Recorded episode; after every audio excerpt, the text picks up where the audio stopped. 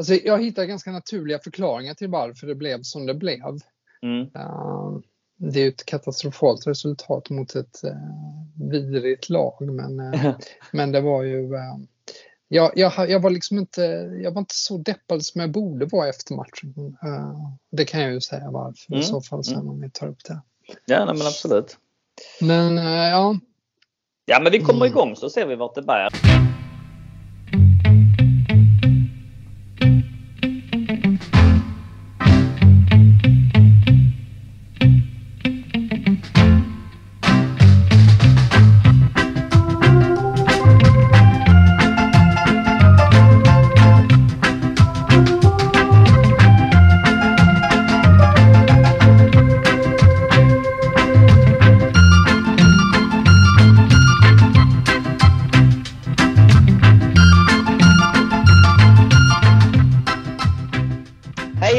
Välkomna till ett nytt avsnitt av C S S-podden, den enda svenska Chelsea-podden som är skapad av och som manövreras av Chelsea Supporters Sweden, den enda officiella svenska Chelsea-supporterföreningen med platinamedlemskap i Chelsea F C.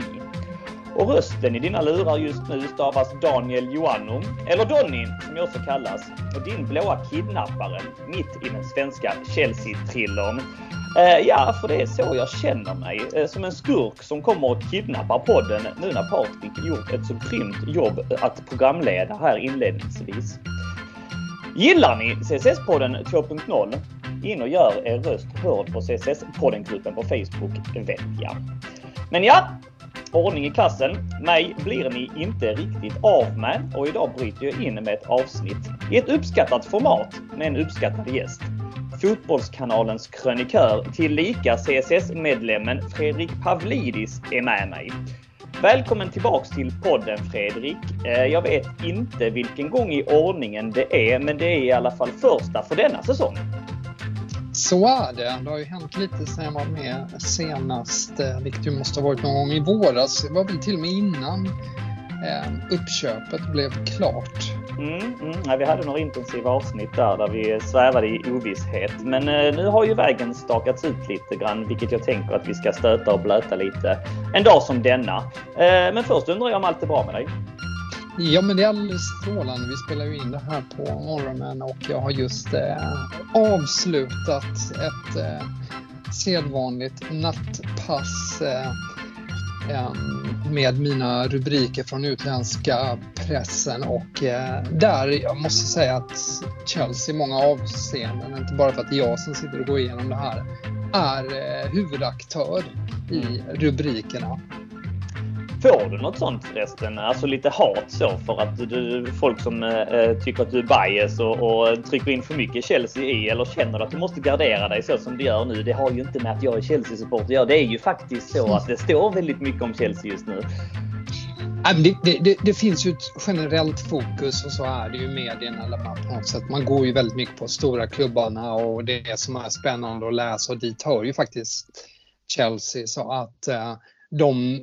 Det är ju av naturliga skäl en klubb det, det skrivs mycket om, och jag tycker man, mig ändå genom åren har varit ganska försiktig med att mm. överexponera det hela. Sen är det ju klart att man kan vara mer, mer initierad när det gäller vissa bitar just kring Chelsea då, ju, jämfört med en del andra klubbar, men... men Men det är ingen överdrift att påstå i det här fallet att Chelsea och Manchester United, i viss mån Barcelona, de tre klubbar det skrivs mest om i dessa dagar, inte minst med tanke på transferfönster.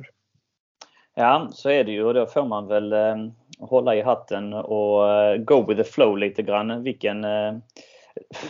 böjning man än har, höll jag på att säga, men ja, jag förstår vad du menar. Men innan vi går för djupt in i det så är vi fortfarande på introt här, och, och med Fredrik så blir det ju alltid lite speciella avsnitt där vi ibland tar små steg just utanför ramen, och, och vi skäms inte från att avvika från agendan, så att så kan det nog komma att bli lite grann idag också. Vi får helt enkelt se vad den blå vinden tar oss, men häng med när vi välkomnar dig till detta avsnitt etthundrafemtiosju av C S S-podden.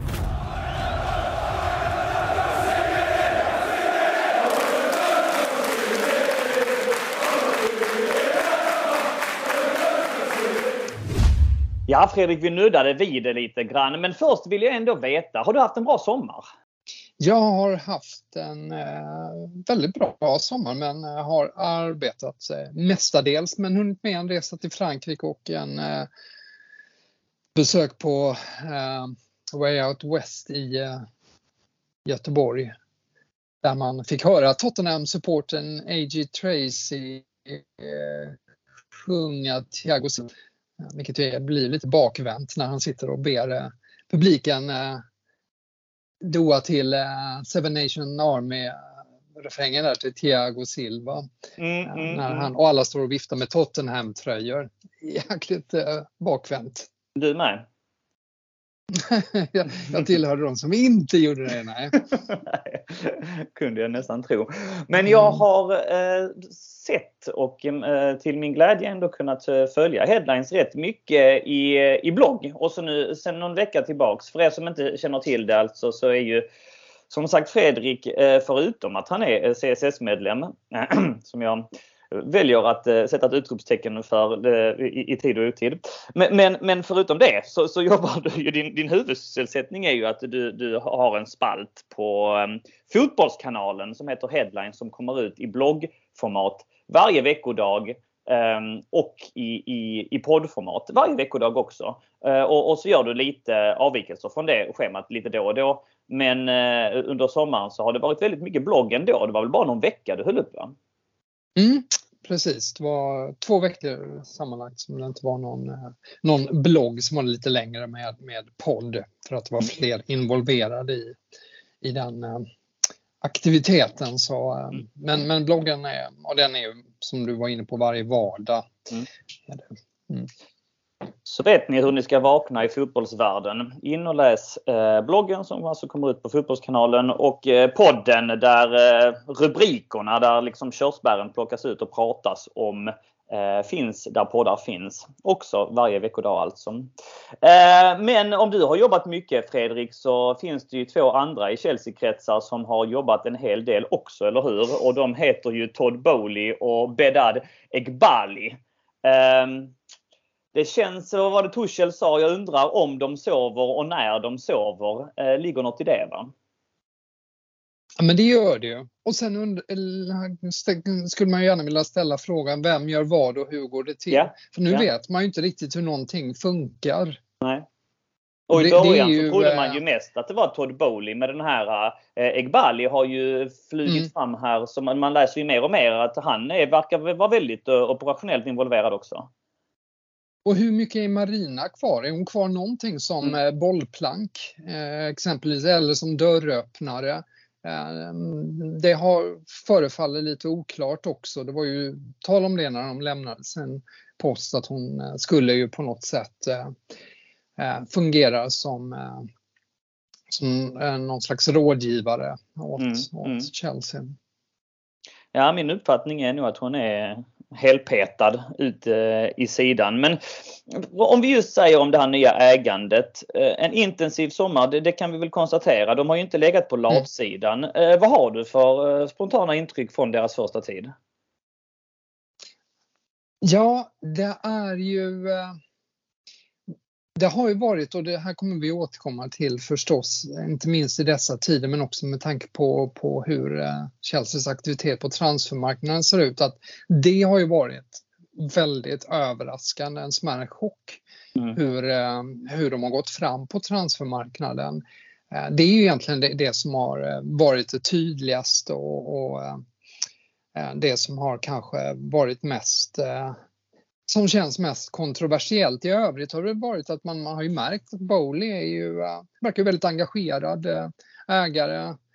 Um, det, det, det är så att de gjorde ju lite nummer av det här att han var nere i omklädningsrummet, mm. vilket ju inte behöver betyda någonting negativt. Det har ju helt med, med liksom vad han gör där. Och, uh, om det bara är för att säga tjänar till folk, så, så är det väl absolut inga problem, tvärtom. Nej. Uh, är det så att man är nere i omklädningsrummet för att komma med några andra åsikter om hur mm, mm. det ska bedrivas, då, då är man ju lite mer orolig, men det finns ju inget som tyder på det. mm. uh, um, men, uh, men annars verkar det ju onekligen liksom som att uh, han har kommit in med väldigt uh, med stort engagemang och då med stor plånbok och med någon form av vision ju som har som ju har utkristalliserats ju tidigare. Vi var ju många som var tyckte väl att det av de bud som fanns kanske verkade som det mest seriösa och mm. eh, där finns ju väldigt tydligt markerat också hur man ska med förändringarna kring Stamford Bridge och satsningen på, på akademi och träningsanläggning och så vidare. Så att det, eh, där, det tar ju tid innan man ser resultatet av förstås, men eh, Där, där, där finns ju ett, ett drag kring Chelsea, men också ett drag som känns för min del känns lite för starkt när det gäller transfermarknaden. Mm, mm, ja men precis. Är det, är det läge att vara lite orolig? Alltså är det så här, för det är ju små marginaler mellan briljans och galenskap ibland kan man ju tycka. Och när man ser de spelarna vi har fått in så på, på förhand så känns ju det liksom vettigt. Um, kan bara dra dem snabbt här. Cucurella, Sterling, Koulibaly. Men även en ung satsning då. Chukwuemeka, Casadei, Slulina.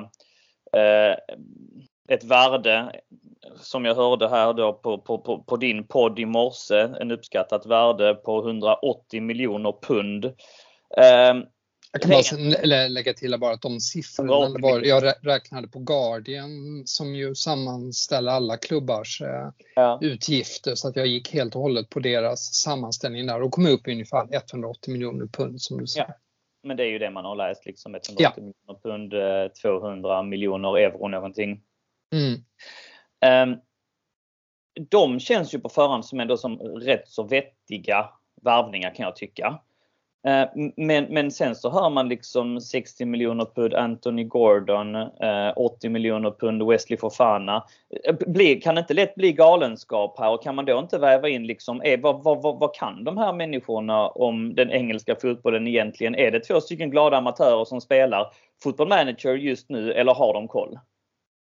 Ja, verkligen. Och det finns, ju, det finns ju två aspekter på det här som jag tänker på när du säger det. Dels är det att de spelarna de har värvat känns som Ja, de känns som rimliga värvningar, men det har också betalats överpriser där som mm. ingen annan i alla fall var beredd att betala.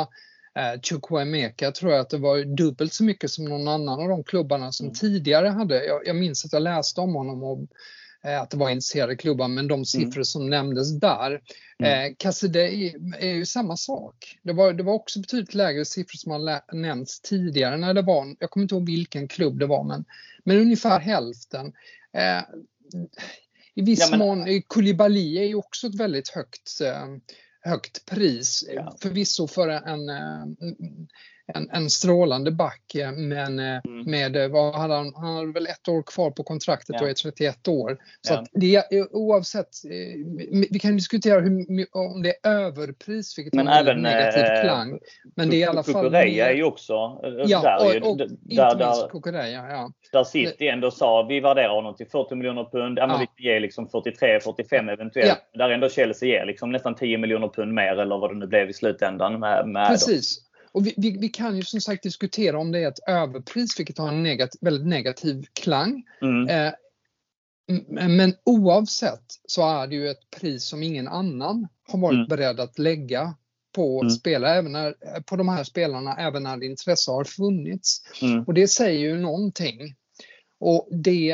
Eh, oroar ju lite av olika skäl, och dels var du inne på de spelare man är intresserad av nu som där, eh, där vi eh, mer tydligt kan prata om överpriser mm. för ingen lägger alltså sextio miljoner euro på Anthony Gordon men det som, som, en, eh, som, en, som en stor talang förvisso, men, men som ju inte har eh, hunnit leverera så mycket ännu, och eh, jag menar där talar vi kanske om någon slags rimlighetspris på kanske ja, trettio, trettiofem miljoner euro, äh, pund låt säga. Mm, mm. Äh, och och äh, Fofana är ju också en, en otrolig äh, summa för en spelare som i och för sig har visat sig liksom, har kvaliteterna men, men också haft skador och äh, där, där, där det också är ett enormt pris. Mm, så att mm. det, det, det finns ju det finns ju jättemycket. Och, och, och just de här två spelarna är ju ändå spelare där vi vet att Chelsea har lagt bud på.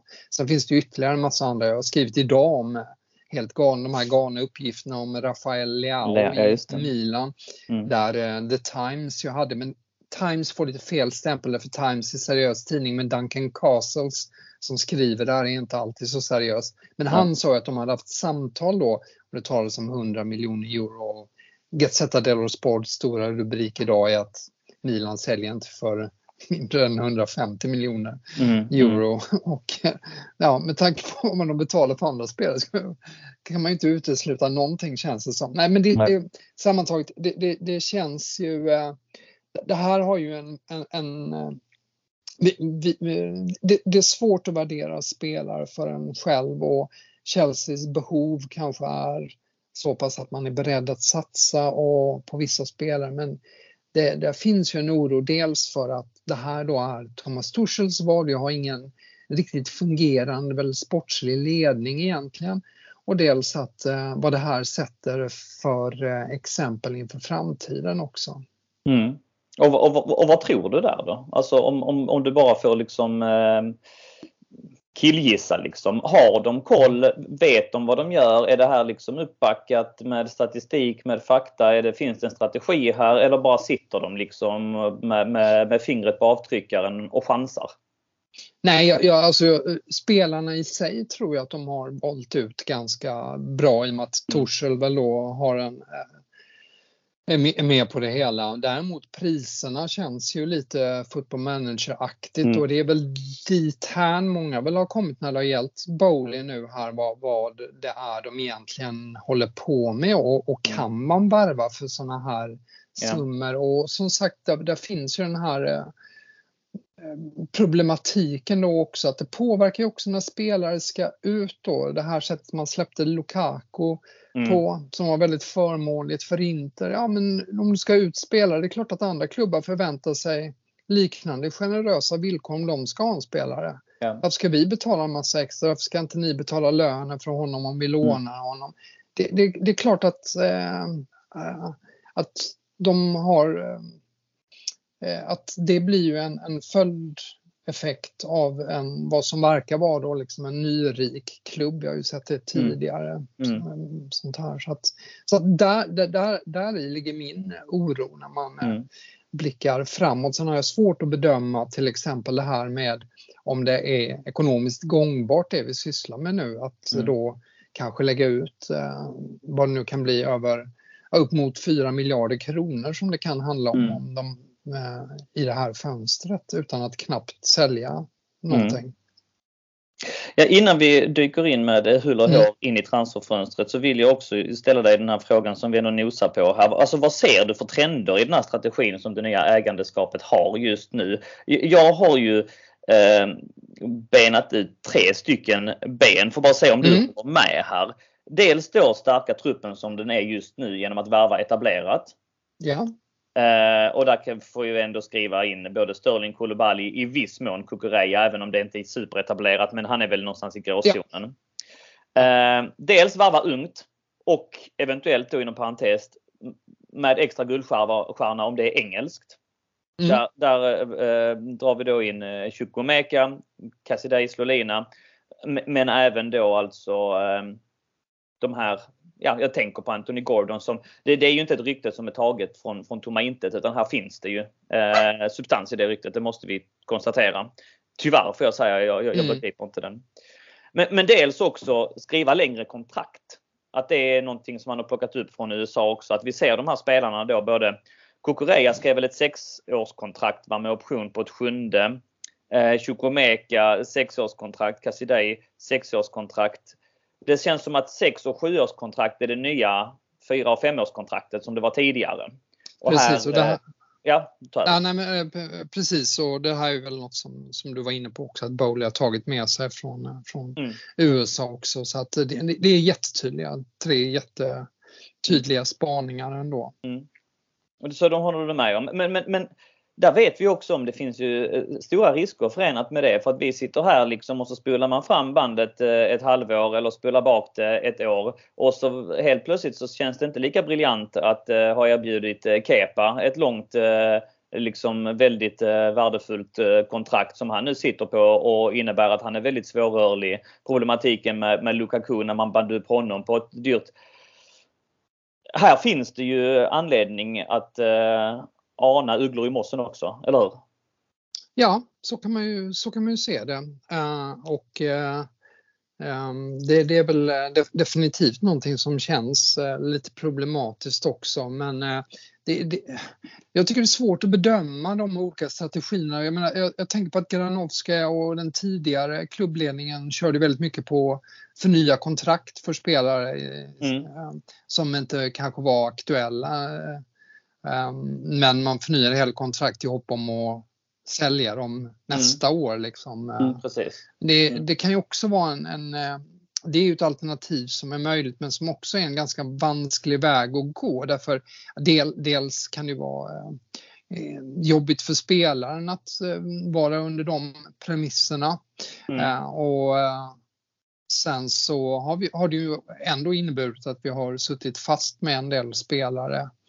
Uh, oavsett uh, alldeles för länge uh, mm. spelare som fortfarande har kontrakt, och så väl fallet nu. Hallå där, Ross Barkley.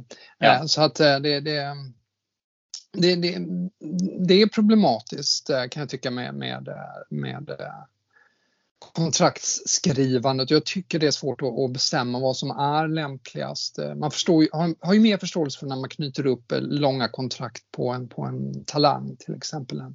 När man gör det med en äldre spelare, en etablerad spelare, och likadant här när man gör det med dessutom någon som är över trettio år då till exempel. Mm.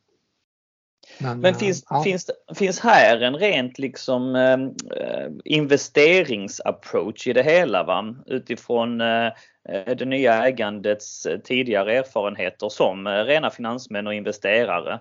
Eh, räknar man liksom blint med att det här är investeringar? Jag tänker då exempelvis på Casadei och Chukwuemeka och kanske i viss mån Anthony Gordon, att det här ska liksom... värdet ska ökas på dem, va? Att man räknar hem det på det sättet och att man ser det som rena affärer snarare än, än att det ska innebära direkta sportsliga framgångar på kort sikt. Ja, det är en balansgång där alltihopa, precis som det är med akademin när jag tänker på det, det här just att någonstans finns det ju en blind tro på att akademin innebär, handlar om att få spelare som ska vara i A-laget. Mm. Ja, det är jättebra om man får upp någon spelare. Det är en bonus om man får upp någon spelare där. Men, men hela grejen med Chelsea har ju varit att vi har sålt vidare spelare. Och fått yeah. in väldigt mycket pengar den vägen. Mm. Så jag, nu, nu spekulerar jag bara just att, att, att du investerar i ett antal eh, eh, talanger. Och att någon av dem betalar av de andra, så att säga, om de blir... Mm. etablerade på, på riktigt då, och då har ett, kommer att få ett väldigt stort värde som världsspelare om mm. någon av de här, eh, exempelvis de tre som, som man har, eller två är det nu bara, nej tre som man har tagit in nu mm. eh, med Chukwuemeka, Slulina och eh, Casadei, eh, mm. om någon av dem blir liksom världs... Mm. Eh, spelare på något sätt.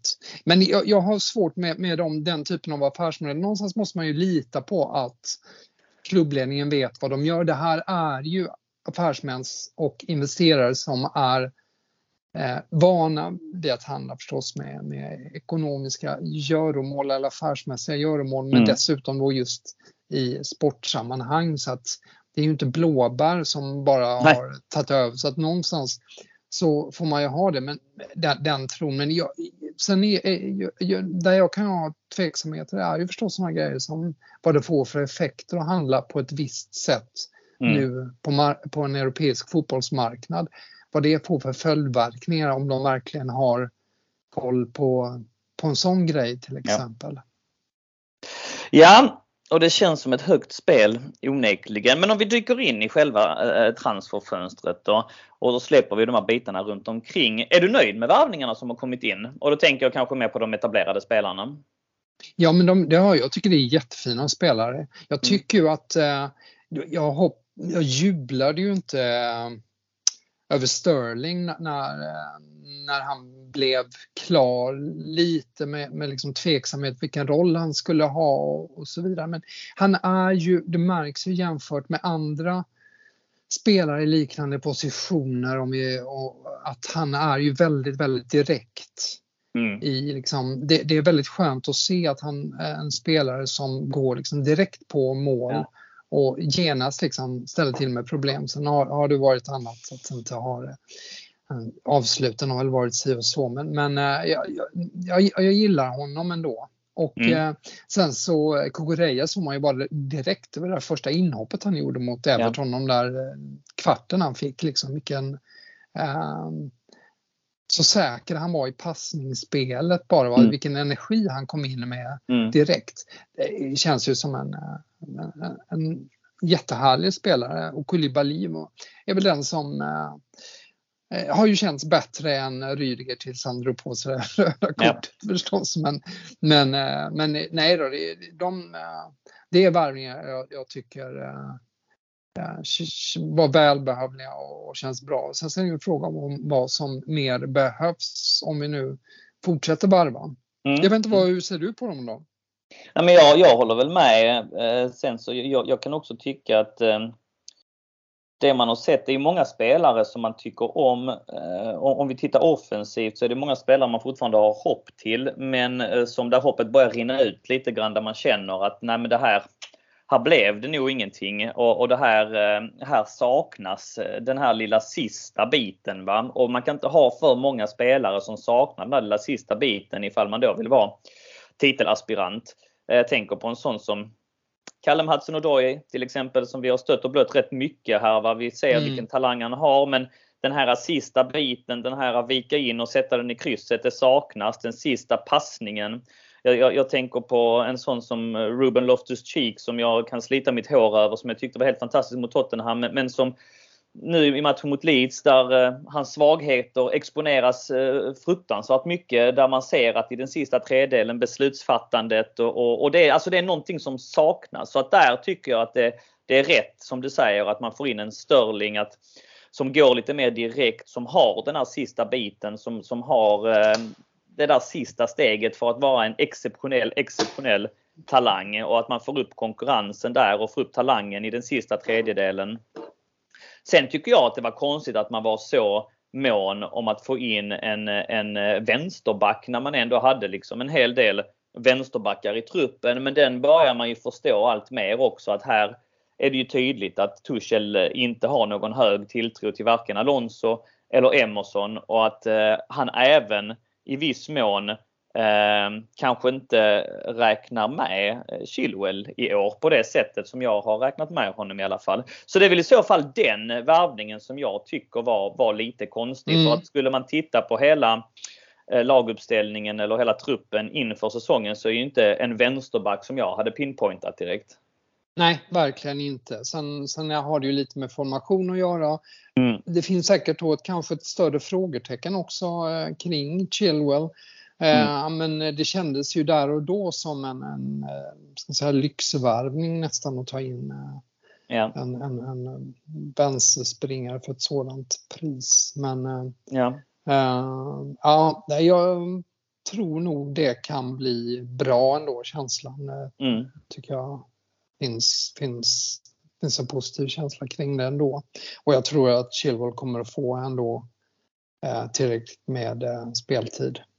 Absolut, och det har man ju landat i nu när det är som det är. Va? Men på förhand var det ändå lite, ja. lite konstigt. Och, och just det som Tuchel säger, att Cucurella kan spela i en trebackslinje då, eller alternativt fembackslinje om man vill säga det från det sättet. Va? Som, mm. som är en, en mer central pjäs också, att de kan spela båda två, men Ja, jag, jag har ju, aktar ju Chilwell väldigt högt. Sen så är det ju också så att han kommer från en väldigt jobbig skada. Det, det är tydliga indikationer på att han inte är helt fit for fight riktigt än.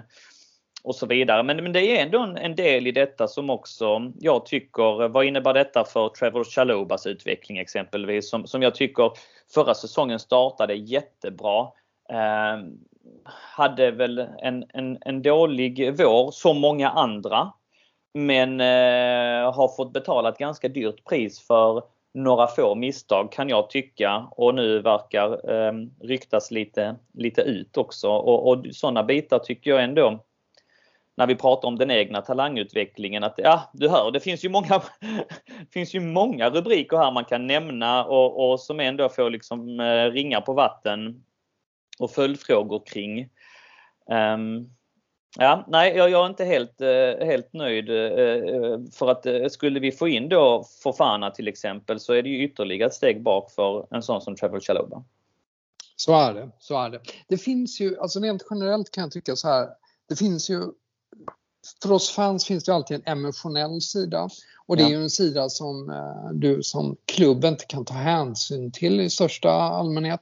Vissa vill vi behålla, vi, andra vill vi skeppa av, av bland annat emotionella skäl. Mm. Mm. Eh, det spelar ju i sin också att det är akademispelare då, till exempel, eller mm. som, som har varit i klubben länge eller vad det kan vara. Mm. Eh, Så att det blir ju inte alltid rationella beslut om vi, om vi, vi har styrt klubben. Men man kan ju tycka i alla fall att vissa sådana här spelare, att Chelsea har haft en, liksom en förmåga att köpa in dyrt squad players som man redan har egna talanger. Som, mm. och, och, och jag menar, vi, vi har ju en sån som Chalobah. Jag var helt enig med det. Jag menar, det var en jättefin spelare förra säsongen, och eh, jag visste han gjorde missar och, och så vidare, men han förtjänar verkligen att få, få vara med. Men nu är de ju, verkar de ju väldigt inställda på att släppa honom. Jag läste bara mm. Gazzetta dello Sport idag då, att där det var väldigt tydligt hur Inter förhandlade med Chelsea, mm. och Chelsea vill ha då, skrev Gazzettan, att de vill ha tre miljoner euro eh, i låneavgift mm, mm. den här säsongen då, vilket de inte då tycker var eh, lite för mycket, men, men eh, att, att det är de här tydliga förhandlingarna, och det, det, det känns jävligt snopet mm. eh, både för Chalobah och för eh, oss supporter, att, att det inte finns liksom någon plats för honom. Nej. Sannolikt den här säsongen, och det, mm. och, eh, det känns det känns kymigt på något sätt, och, och det, det påverkar också lite en, en känsla kring ett lag när, när vissa av de här spelarna tvingas bort. Hudson-Odoi har, är ju mer förståeligt vid det här laget. Han har fått liksom så många chanser, men han lyckas ju liksom inte riktigt Nej. ta den. Jag tror han skulle verkligen må bra av att byta miljö, och, och det som nu då är mest på tapeten då är ju Bayer Leverkusen. Mm. Uh, det kanske skulle göra honom jättegott att spela en säsong där, och, och få se om man kommer någon vart, om hur han egentligen uh, mår efter, uh, nej, efter att ha varit allvarligt skadad, och om man, jag menar, jag, jag tycker ju ändå att man har sett att han har tappat uh, en, en hel del av det han hade innan, när han med sitt driv och kunde ta sig förbi spelare. Det gör han ju väldigt sällan de gånger han har fått chansen nu. Han har ju kvaliteter fortfarande, men jag vet inte om det finns den där utvecklingspotentialen längre där. Så att, ja, det, det här känns ju som väldigt rimligt att, att låna ut, medan mm. Chalobahs fall känns bara jävligt tråkigt verkligen, om det skulle vara så. Och ännu ja. mer om det blir försäljningar, vilket det kan, kanske blir precis som det var förra sommaren med, med spelare som eh, ju är fullt dugliga. Mm, mm. Ja, nej, nej den, om inget annat så blir det intressant att följa, men det är klart att den här strategin och taktiken, det har ju konsekvenser åt andra hållet, och eh, fler spelare som kan vara på väg ut, om vi ändå har mm. öppnat den dörren, så ser vi ju på hemsidan finns det ju en rad spelare här som inte ens har något tröjnummer, bara drar dem uppifrån och ner. Babaraman eh, fortfarande kvar i klubben tydligen. eh, Ross Barkley är väl på sitt sista år på kontraktet, om jag inte är helt felinformerad, men kvar i klubben utan något tröjnummer. Billy Gilmore har blivit marginaliserad enligt Twitter-uppgifter, var de här båda herrarna inte ens med på den öppna träningen igår heller. Kennedy, Batshuayi, kanske mest anmärkningsvärt Ethan Ampadu. Alla de här spelarna som sagt utan tröjnummer i truppen, vilket ändå får ses som en tydlig markering. Ja, vad, ja. vad har du för senaste om, du kan inte behöva ta alla, men, men på utkontot Fredrik här? Ah, det är ju helt, det är ju helt jävla tyst om Ross Barkley exempelvis, som ja. inte har lyckats smyga in honom i fin stil till en Anthony Gordon-övergång, att man nej. returnerar honom. Jag tycker de skulle smyga in det i kontraktet eller någonting. Uh, um, nej men, och Batshuayi, det är liksom bara väldigt uh, tyst uh, Mm. Där också. Malang Sarr har ju varit mycket med utlåning till Monaco. Jag vet inte vad som hände där faktiskt. Jo, de han lönades ut och det är en köpoption. Är det, den är köp, ja, ja. Som en köpoption. Ja. Ja. Sen så var det ju var det mer vi sa. Ampadu, det jag läste i Gazzetta idag är att det står mellan Spezia och Sassuolo. Mm.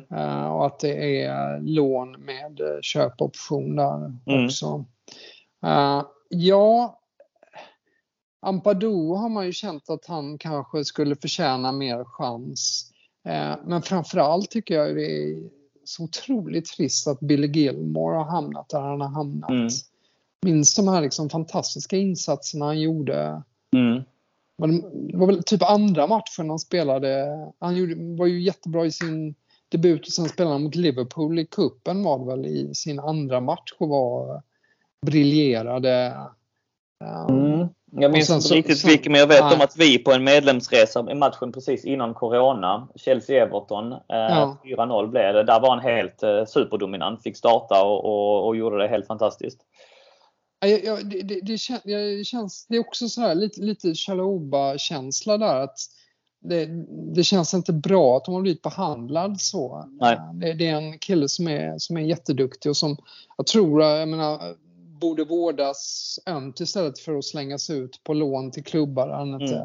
där det inte har funkat liksom. Så att jag, jag vet inte var, om det är aktuellt också att han kan säljas mm. nu och det, ja, ja, ja det, den, den känns oerhört uh, tråkig, men jag menar för hans egen skull, han behöver ju matchande. Jag, jag tror det finns en otrolig ut, utvecklingspotential. Sälj honom mm. hellre om det går och så har han återköpsklausul. Ja. Om, om de ändå anser att han inte har någon, någon plats, vilket ju tyvärr verkar vara fallet. Det verkar vara fallet, ja. Sen så samtidigt, man kan ju inte behålla alla heller. Det är en stor Nej. trupp nu, det måste bantas. Alltså, det finns ju rena risker med att ha för bred trupp. Det har vi varit inne på många gånger tidigare. Och i synnerhet när det omsvärmas av rykten med spelare in. Fredrik, innan vi lämnar transferfönstret. Vad tror du är troligt eh, kommer att hända här? På, vad, vad är de hetaste ryktena just nu? En vecka kvar är det ganska exakt, va? Som transferfönstret stänger. Tills transferfönstret stänger. Eh, vi kan räkna med att det kommer bli långa arbetsdagar för den nya Chelsea-ledningen. Ja, vad, vad säger din spåkula? Ja, men, eh, tyvärr så känns det som att eh, Pierre-Emerick Aubameyang är mm. på gång. Mm. Det verkar vara väldigt senast konkret. Här i morse att man ja. dock är fortfarande långt ifrån i värderingen. Men här finns det ju en ren logik att omfamna ja. i rapporteringen. Barca måste ju bli av med spelare. Ja. Så, ja, men att, så, så, så, så är det ju. Och det, ja. Cadena Cope i, i Spanien skrev om det i, i, i, sent igår kväll att Chelsea då har lagt ett konkret bud på femton miljoner euro. Mm. Vilket Barcelona vill ha mer, men Barcelona som ju inte verkar bli av med Memphis Depay till eh, Juventus för att de håller på att välja Arkadius eh, Milik istället. Eh, de måste ju bli av med löneposter och mm. eh, därav är det ju väldigt angeläget att sälja Aubameyang. Mm. Så de kommer ju vara eh, de kommer vara väldigt angelägna om att det verkligen blir av det här. Och, ja. och Chelsea verkar ju ha ett konkret intresse. Och där finns ju den här relationen med, med Tuchel. Och vi får väl lita på hans omdöme i det här fallet. Det är ju ingen värvning man blir exalterad av. Men en, en, en, en anfallsvärvning är väl, är väl väldigt trolig. Jag mm. tror ju också att äh, Fofana i slutändan blir av, även om The Sun då uppger idag med sin exklusiv stämpel att eh, Chelsea nu har, har eh, gett upp försöken mm. med, med honom. Det tror jag inte, utan jag, jag, jag tror att han ändå blir av. Sen tror mm. jag att det stannar där. Mm. Vad tror du? Ja, nej, men jag hoppas väl att det stannar där också. Och så sen den här Aubameyang-värvningen, nej den, den gillar jag inte alls på förhand. Sen å andra sidan av de alternativen som finns så kan jag tycka att det är vettigt att få in en mer renodlad anfallare. För att eh, Havertz har inte rosat marknaden eh, sina tre första matcher här i ligan. Så att eh, lite välbehövlig konkurrens där. Så den kan jag ändå omfamna. Men sen så... Ja, Fofana är ju en förbannat bra spelare och den kan jag också se att han kommer in för att det verkar uppenbart att Tuchel inte tycker att någon annan i truppen kan brösta Thiago Silva-rollen. Alltså som ankar i den här trebackslinjen. Och just nu har han bara Thiago Silva där och det verkar som att han inte vill luta sig enbart på honom. Så att... Den känns ändå rimlig också. Men sen får vi gärna hålla där. Jag vill inte ha Anthony Gordon alls. Jag vill inte ha Rafael Leao.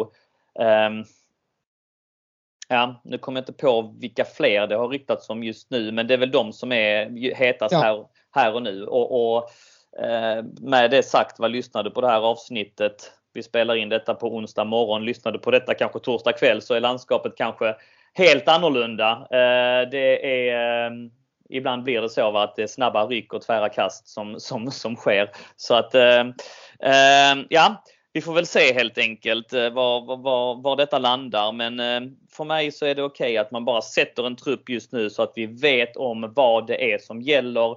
Och eh, att, hur vi vet om eh, hur vi går fram helt enkelt. Eh, och så sen så är det väldigt eh, intressant att se vilka som lämnar också eh, i, denna, i denna argumentation. Eller hur? Och där har vi redan ja, sett det... igår då att Emerson blev klar. Och det var väl inte något att man gråter blod över det. Kanon att man fick in lite pengar där. Men det är ju fler vad som ska, som ska ut. Hakim Ziyech verkar vara med henne foten på väg ut. Eh, vad händer med Christian Pulisic? Eh, ja, och så vidare. Ja, och du, du var ju inne på en viktig aspekt där. Därför att det kommer ju givetvis också styra vad som kommer in. Vilka som lämnar. Mm, mm. Eh, det, det, det är ju svårt att ta in... Eh, Anthony Gordon, tänker jag, om du inte har fått bort en massa spelare också i de offensiva positionerna. Nej. Så att, ja, och Rafael Leao, det, det ser jag bara som ett, ett, ett konstigt rykte. Likadant Frenkie de Jong är nog borta ur ekvationen. Ja. Förhoppningsvis Harry Maguire också. Ja, ja, Alvaro ja. Morata var nog ja, mest bisarra ryktet. Men alltså jag har ju ändå tyckt att Daily Mail har på något sätt de sista åren här inte strösslat så mycket. Men jag, den här mm. transferfönstret har ju de tagit ett steg tillbaka. Alltså här. Och så här, sådana här rykten får ju lätt vingar va? Att det han... Eh, skrev där, Sami Mokbi heter han va? Ja, just, ja. Uh, han, skrev väl, ja, han skrev väl att Chelsea har lagt in en förfrågan om Harry Maguire och helt plötsligt mm. sprider det sig över hela världen att nu ska Chelsea ha uh, Maguire och att man mm. har lagt in en förfrågan om uh, Alvaro Morata. Alltså, ja, det kanske ligger någonting i det, men det behöver ju inte heller betyda att man är superintresserad av dem och uh, nej, nej. Alltså kom igen. Det, det, någon, någon, någon, där går gränsen. Där går gränsen ja. Men du Fredrik, all denna aktivitet, detta fönster.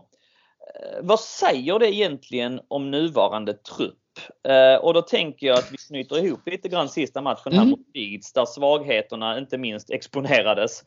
Um, nerifrån och upp finns det liksom... Um, argument att göra att den helt enkelt behövdes förstärkas så här till den grad att man måste ta in så här många spelare att ryktena eh, som vi hör nu kring klubben att, att det, det finns en, en substans kring dem och att det finns en, en vettig anledning till att det har varit så många rykten för att truppen helt enkelt inte är tillräckligt bra.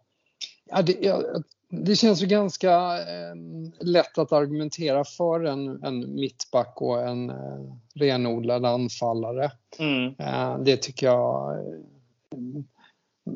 bara säsongsinledningen in, indikerar då. Ä, även om jag menar eh, det kunde se bra ut. Eh, jag tänkte mot Everton då hade mm. vi eh, var, var det typ en genomsnittsålder på backarna där på trettiofem eller någonting ja. var det väl. Det var väl ja. Aspilicueta, Thiago Silva och uh, Koulibaly. Mm. Men uh, oavsett, det, det känns ju fullt rimligt. Uh, Thiago Silva kommer ju inte kunna spela alltihopa. Eh, Aspilicueta är liksom ett osäkert kort och, och så vidare. Så att eh, ja, eh, den typen av... Eh, De, den typen av varvningar behövs definitivt. Mm.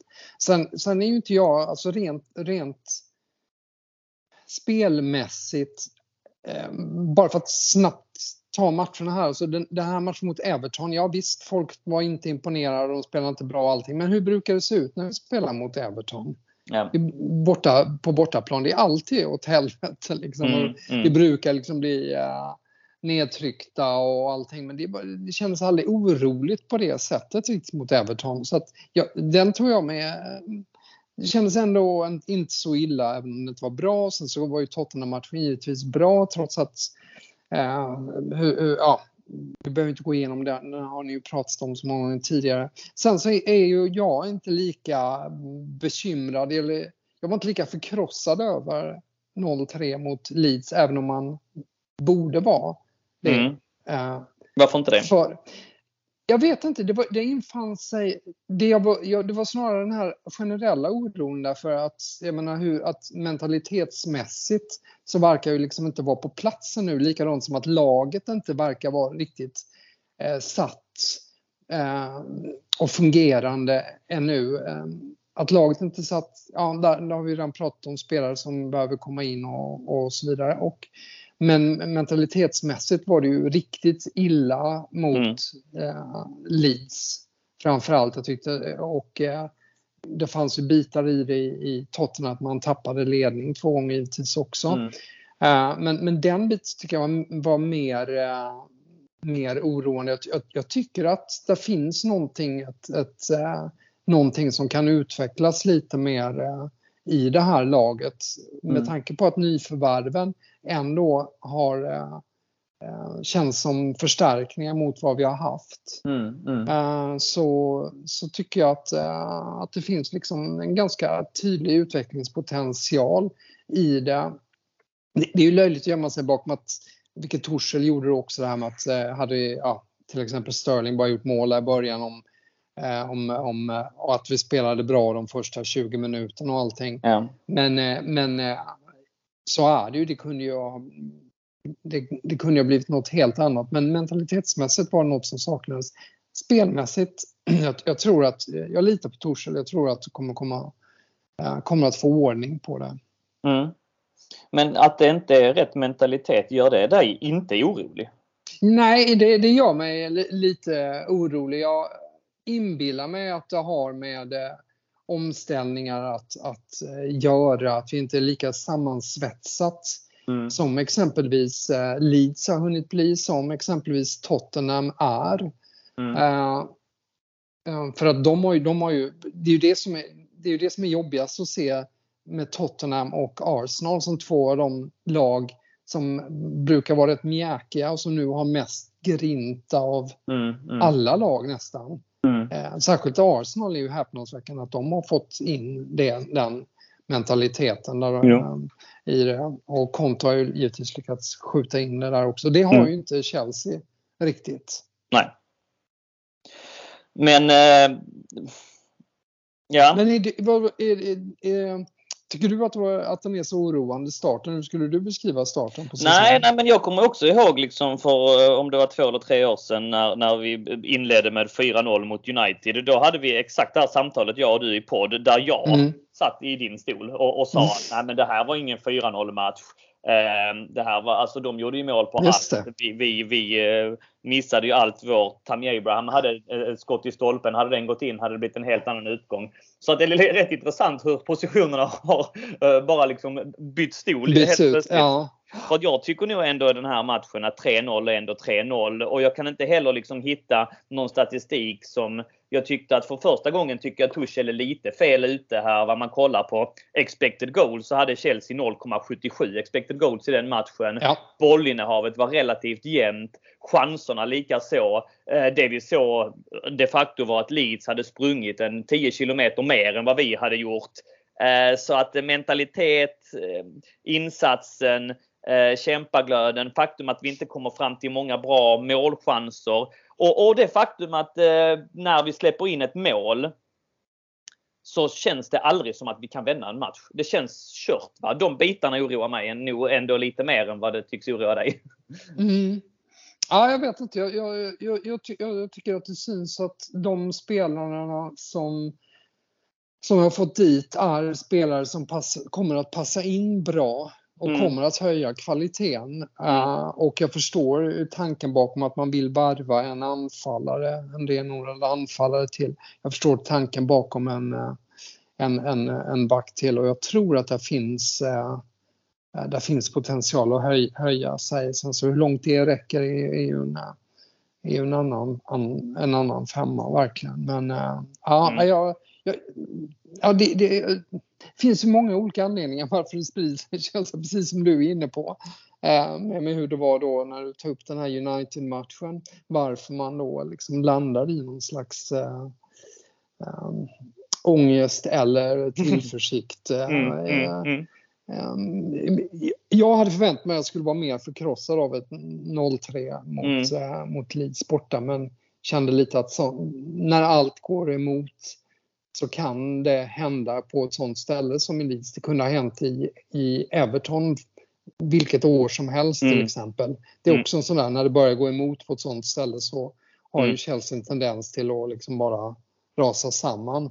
Alltså är det. Äh, Men du, vi pratade lite grann om Tuchel där nu. Mm. Det behöver inte bli allt för långa, men jag tänker att Tuchel för första gången är lite ifrågasatt just nu efter den här matchen, har jag noterat på Twitter.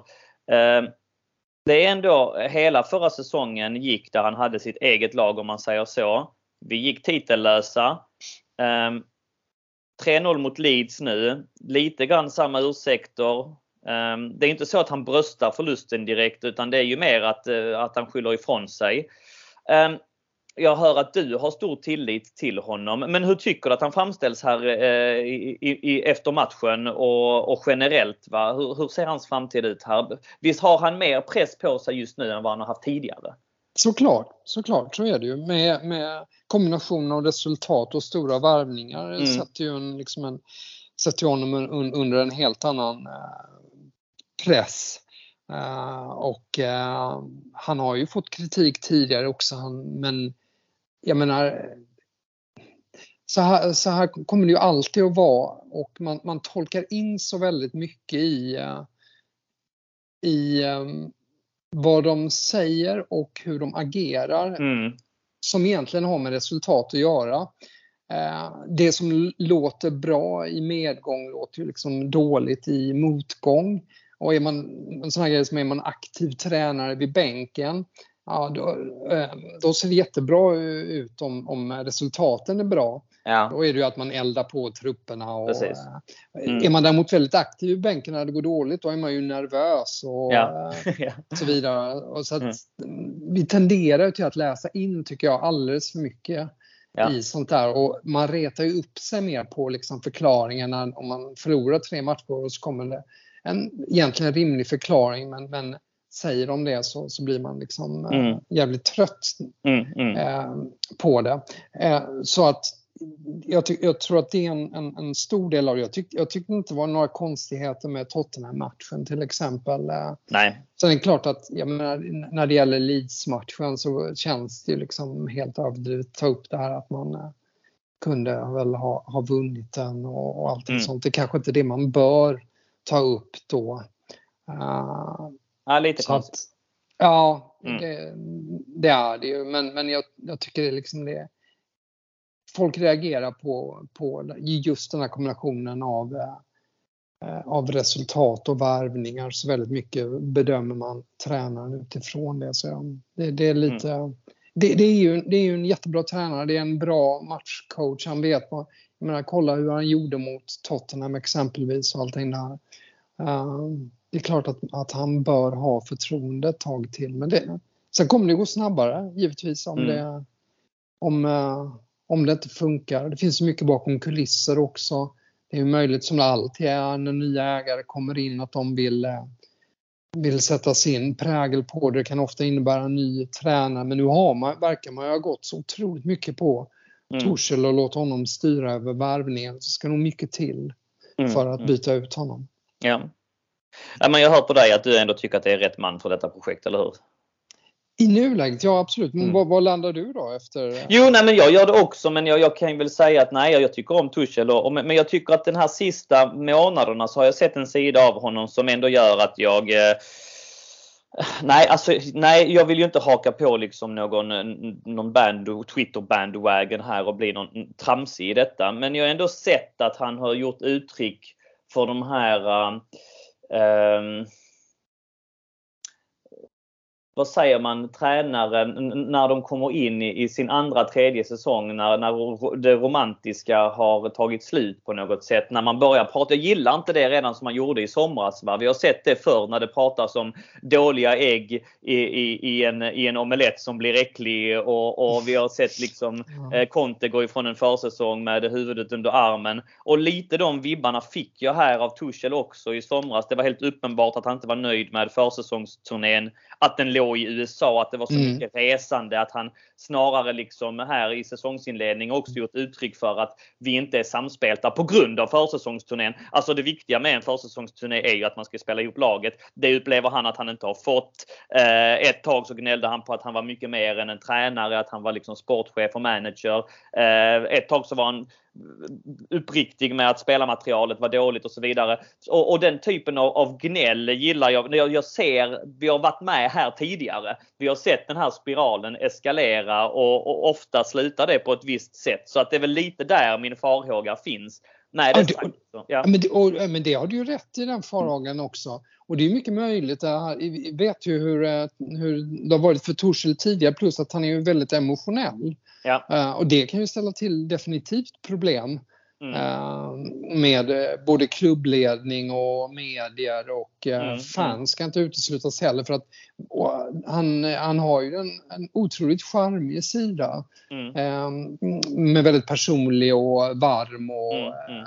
Uh, allt det här, men han är som sagt emotionell, och i det så, så innebär det också att uh, Han, han reagerar ju instinktivt på, på ja. saker och ting som i motgång verkar otroligt grinigt och, ja. ähm, och så, så, att, så att det här, det, det är helt säkert som, som du säger att äh, skulle motgångarna fortsätta så kommer ju den här bilden att förstärkas av ja. honom också, och, och försätta honom per automatik då i en, i en allt svårare situation. Ja.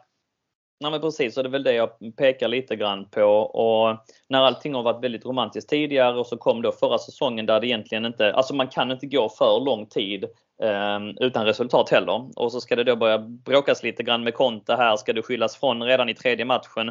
Ja, nej, vi får se var det landar. Jag är fortfarande såklart inne på att jag tror att Tuchel rent taktiskt är en av världens bästa tränare, och jag hoppas att såklart att han blir kvar, va. Men... Eh, Jag är inte helt övertygad om att detta blir en helt fantastisk säsong heller, och jag tror nog ändå att det är många beslut här som ska tas den här sista veckan för att vi ska kunna staka ut vägen på ett visst sätt. Men säg mig på den punkten, Fredrik, hur tippade du Chelsea innan säsongen drog igång?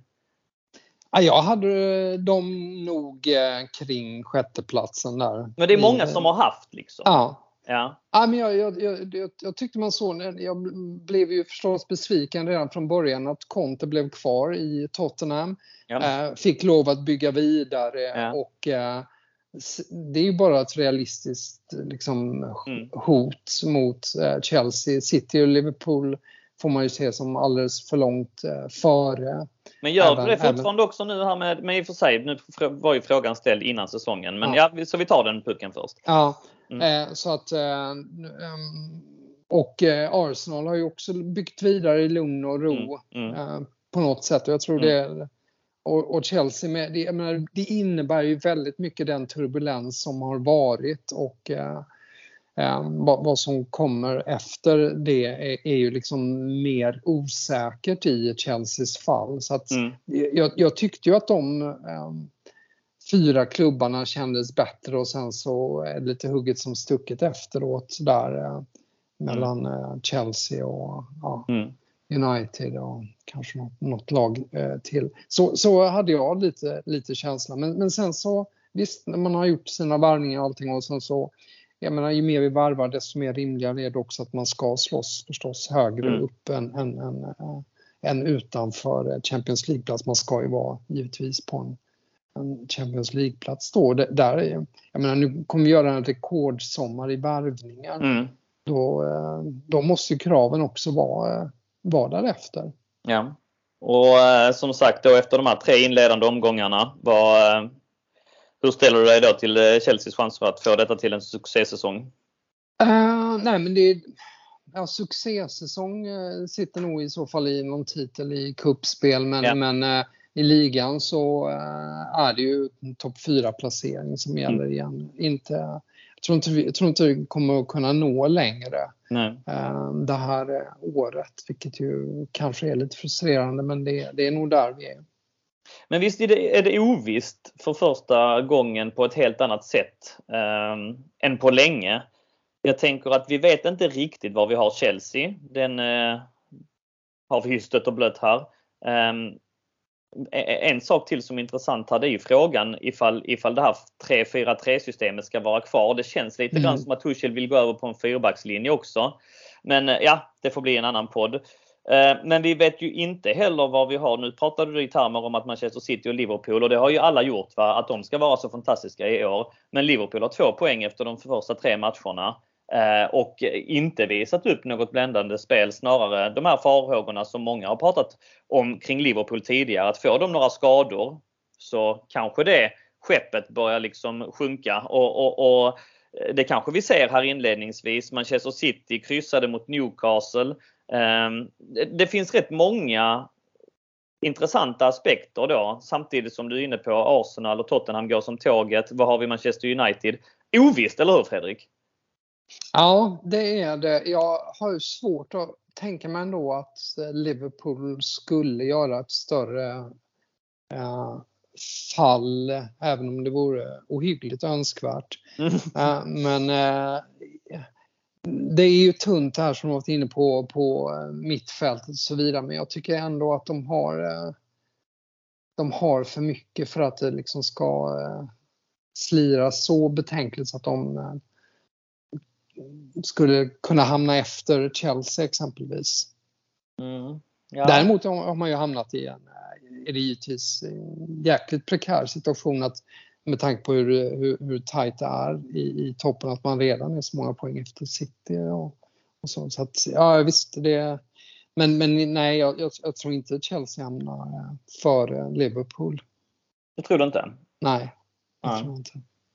Man kan bara säga. Ja, alltså jag inte helt. Jag tror att Liverpool kan floppa ordentligt i år. Mm. Ja, må, må, må du har rätt. Jag ja. Om du lyssnar här heller. Så eh, Carvalho, Clark, Bajketic, Nathaniel Phillips, Sepp van der Berg, Harvey Davies utgjorde en majoritet av Liverpools bänk eh, mot Manchester United. Visst, nu fanns där även Fabinho och, och ett Tsimikas. Men alltså, som sagt, några skor, den trupp, jag tycker inte den är sådär äh, jättestark alltså. Och den där bänken får ju ingen att darra på underläppen direkt. Men ja. Mm. Nej, du, du, har, du har en poäng i det. Man går rent, rent äh, namnmässigt och mm. äh, sortsmässigt så, äh, så säger ju deras trupp klart äh, tunnare än vad exempelvis äh, City. Och för den delen även numera lag som Tottenham och Arsenal som börjar ju få ganska breda, starka trupper också. Så att, ja, det, det, det är möjligt att jag, jag, jag tror bara att, att jag, jag tror inte att fallet, att de har det riktigt i sig att falla så kraftigt efter vad de är och efter den struktur de ändå har, och de har fått in ett par liksom, några spelare som är, jag menar, Luis Diaz som ju redan är hur bra som helst egentligen, och eh, Darwin Nunez kommer säkert vara till, till nytta, och sen så, vad heter han, Fulham-killen eh, eh, ja, de, det, det, ja, jag vet inte ja, jag, du, du har en poäng med, med en, en tunnare trupp, men, men eh, de har kvaliteten ändå, tror jag. Jo, så är det ju. Så är det ju. Eh, framöver för Chelseas del, innan vi möter Liverpool och får mäta oss mot deras tunna alternativt icke-tunnad trupp, eh, som då alltså sker om en månad sådär, alltså i mitten av september. Så ska vi möta först Leicester på lördagen, den klassiska avsparkstiden sexton noll noll svensk tid. Därefter har vi veckomatch bara några dagar senare mot Southampton. Efter det så väntar West Ham och efter det väntar Fulham. Fyra stycken på pappret relativt, vad ska man säga, vinnbara matcher, Fredrik. Här finns det väl ändå chans att ta ett riktigt avsprång mot en fantastisk säsongsinledning. Verkligen, verkligen. Det känns jätteangeläget med många nästan utslutande trepoängar i de här matcherna. Ja. Uh, och det, det ska ju liksom finnas i, i laget, även om uh, ja, det, det blir omställningar, det kanske kommer in fler spelare, det kanske försvinner några, så, uh, så är det verkligen, det måste, det måste komma med en markering mot Leicester direkt. Hello. Här, med eller ja. utan Fofana i, i Leicester. Ja, vad så, som än händer där så ja. kan vi räkna med att även om Fofana skulle bli klar så kommer mm. han ju inte bli klar innan den matchen. Och skulle han bli klar, klar innan den matchen så kommer det ju skrivas in att han inte får vara med och, och, och, och spela mot dem. Det är det ja. utvändbart. Um, men eh, som sagt, fyra vinnbara matcher och, och eh, där kanske man ändå kan mäta sig på något sätt. Eh, ge, oss, ge oss ett resultat Chelsea-Leicester bara då, Fredrik. Eh, två noll. två noll. Och var slutar vi säsongen? Ja, eh, jag tror eh, nu att vi slutar eh, fyra. fyra. Fredrik Pavlidis sticker ut. Vad säger du? Vad säger du? Nej, men jag vill, ju, jag vill ju någonstans tro att vi ändå kan få rätt på detta och kanske blanda oss i toppstriden. Jag, jag, mitt naiva hjärta. Med toppstriden menar du titelstriden? Ja, ja det gör jag. Det gör jag. Och, och ja, kanske går de Champions League också och en liten F A-cup på det kanske. Så hade jag mått bra. Mm. Med eller utan Tuchel?